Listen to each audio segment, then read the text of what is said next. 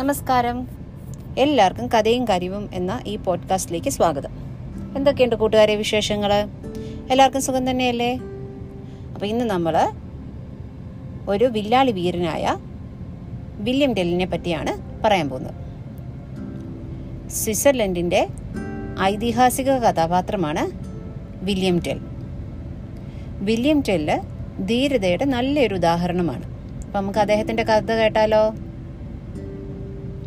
അഡോഫ് എന്ന പേരായ ഒരു കുഞ്ഞു നഗരം സ്വിറ്റ്സർലൻഡിൽ ഉണ്ടായിരുന്നു. അവിടെയാണ് വില്യം ടെല്ല് താമസിച്ചിരുന്നത്. അദ്ദേഹം നല്ലൊരു വില്ലാളിയാണ്. വില്ലാളി എന്ന് വെച്ചാൽ എന്താ? വില്ലാളി എന്ന് വെച്ചാൽ ആർച്ചർ. അൾഡോഫ് നഗരത്തിലെ ആരെക്കാളും നന്നായി വില്യം ടെല്ല് വില്ലു കുലിക്കും അൾഡോഫ് നഗരം ഭരിച്ചിരുന്നത് ഡ്യൂക്ക് ഗസ്ലർ എന്ന ദുഷ്ടനായ ഒരു മനുഷ്യനാണ്. നഗരവാസികളെ വളരെ ക്രൂരമായിട്ടാണ് ഗസ്ലർ നോക്കിയിരുന്നത്. അയാൾക്കെതിരായി എന്തെങ്കിലും പറഞ്ഞാൽ ഉടൻ അവരെ ശിക്ഷിക്കും. ഗസ്ലറിന് വില്യം ടെല്ലിനെ ഇഷ്ടമല്ലായിരുന്നു. വില്യം ടെല്ല് മാത്രമാണ് അയാൾക്കെതിരെ സംസാരിച്ചിരുന്നത്. നല്ലൊരു വില്ലാളിയും കൂടി ആയതുകൊണ്ട് ഗസ്ലറിന് ചെറിയ പേടിയും ഉണ്ടായിരുന്നു. വില്യം ടെൽ തന്റെ ഏക മകനുമായി ഒരു മലയുടെ മുകളിലാണ് താമസിച്ചിരുന്നത്. ആഴ്ചയിൽ ഒരു ദിവസം മാർക്കറ്റിൽ വന്ന് വീട്ടിലേക്കുള്ള സാധനങ്ങൾ മേടിച്ചുകൊണ്ട് പോകും. ഒരാഴ്ച പതിവ് പോലെ മാർക്കറ്റിൽ സാധനങ്ങൾ മേടിക്കാൻ പോയപ്പോൾ വിചിത്രമായ ഒരു കാഴ്ച കണ്ടു. മാർക്കറ്റിന്റെ ഒത്ത നടുക്ക് നീളമുള്ള ഒരു കോൽ. അതിന്റെ ഏറ്റവും മുകളിൽ ഒരു തൊപ്പി. ആ കോൽ കടന്നു പോകുന്ന എല്ലാവരും അതിനെ ബഹുമാനിച്ച് തല താഴ്ത്തണം. വിചിത്രമായ ഈ രീതി കണ്ട വില്യം അന്വേഷിച്ചു. അപ്പോൾ മനസ്സിലായി ഡ്യൂക്ക് ഗസ്ലറിന്റെ ഉത്തരവാണ് അതെന്ന്. അല്ലാത്തവരെ തടവിലിടും. വില്യം ഗസ്ലറിന്റെ ഈ ഉത്തരവ് പാലിച്ചില്ല. ആ കോലിന്റെ മുന്നിൽ കൂടി തല ഉയർത്തിപ്പിടിച്ച് നടന്നുപോയി. അദ്ദേഹത്തിന്റെ മകനും സുരക്ഷിതമായ വില്യം ടെലിന്റെ കയ്യും പിടിച്ച് അദ്ദേഹത്തിന്റെ കൂടെ അങ്ങ് നടന്നുപോയി. വില്യമിനെ ഉടൻ തന്നെ അറസ്റ്റ് ചെയ്ത് ഡ്യൂക്കിന്റെ കോർട്ടിൽ എത്തിച്ചു. ഡ്യൂക്കാണേൽ വില്യമിന്റെ ബാക്കി ജീവിതകാലം മുഴുവൻ തടവിലടയ്ക്കും എന്നൊക്കെ പറഞ്ഞ് പേടിപ്പിക്കാൻ നോക്കി. പക്ഷെ അതൊന്നും വില്യമിനെ പേടിപ്പിച്ചില്ല.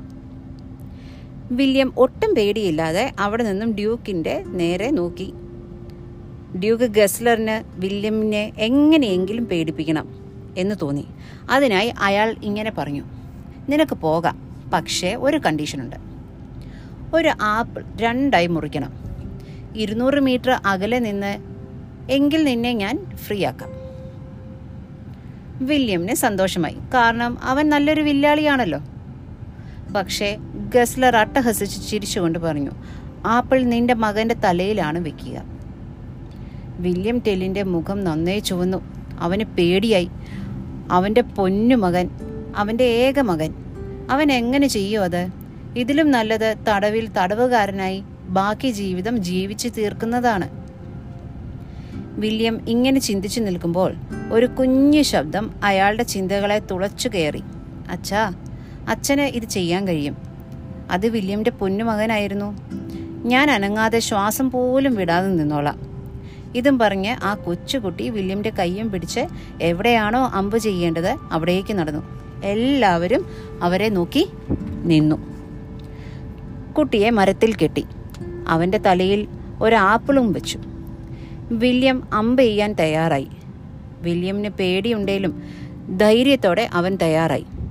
അവൻ ചെയ്തത് പൂർണ ശരിയാണ് എന്ന് അയാൾക്ക് നല്ല ബോധ്യമുണ്ടായിരുന്നു. എല്ലാവരും നിശബ്ദരായി നിന്നു. വില്യം അമ്പ് ചെയ്തു. ആപ്പിൾ രണ്ട് കഷ്ണങ്ങളായി മുറിഞ്ഞു. നാട്ടുകാരെല്ലാവരും ഓടിച്ചെന്ന് വില്യമിനെയും അദ്ദേഹത്തിന്റെ മിടുക്കനായ മകനെയും പൊക്കിയെടുത്ത് സന്തോഷിച്ചു. വില്യം ഓടിച്ചെന്ന് തന്റെ പൊന്നുമകനെ കെട്ടിപ്പിടിച്ചു. അദ്ദേഹം കുനിഞ്ഞപ്പോൾ ഒരു ഒരമ്പ് താഴെ വീണു. അപ്പോൾ ഡ്യൂക്ക് ഗസ്ലർ ചോദിച്ചു എങ്ങനെ നിന്റെ കയ്യിൽ രണ്ടമ്പ് വന്നു? അപ്പോൾ വില്യം ധൈര്യത്തോടെ പറഞ്ഞു ഞാൻ എന്റെ കുഞ്ഞിനെ കൊന്നിരുന്നേൽ രണ്ടാമത്തെ അമ്പ് കൊണ്ട് നിങ്ങളെ ഞാൻ കൊല്ലുമായിരുന്നു ഡ്യൂക്ക് ഗസ്ലർ. ഇതും പറഞ്ഞ് വില്യം തന്റെ മകനെയും കൊണ്ട് നടന്നുപോയി. അപ്പോൾ ഇതാണ് വില്യം ടെല്ലിന്റെ ഫേമസ് ആയിട്ടുള്ള ഒരു കഥ. അപ്പം നമ്മൾ എന്തുണ്ടെങ്കിലും അത് ധൈര്യത്തോടെ തെറ്റ് എന്ത് കണ്ടാലും അത് തെറ്റാണ് എന്ന് പറയാനായിട്ട് നല്ല ധൈര്യത്തോടെ നമ്മൾ പറയണം.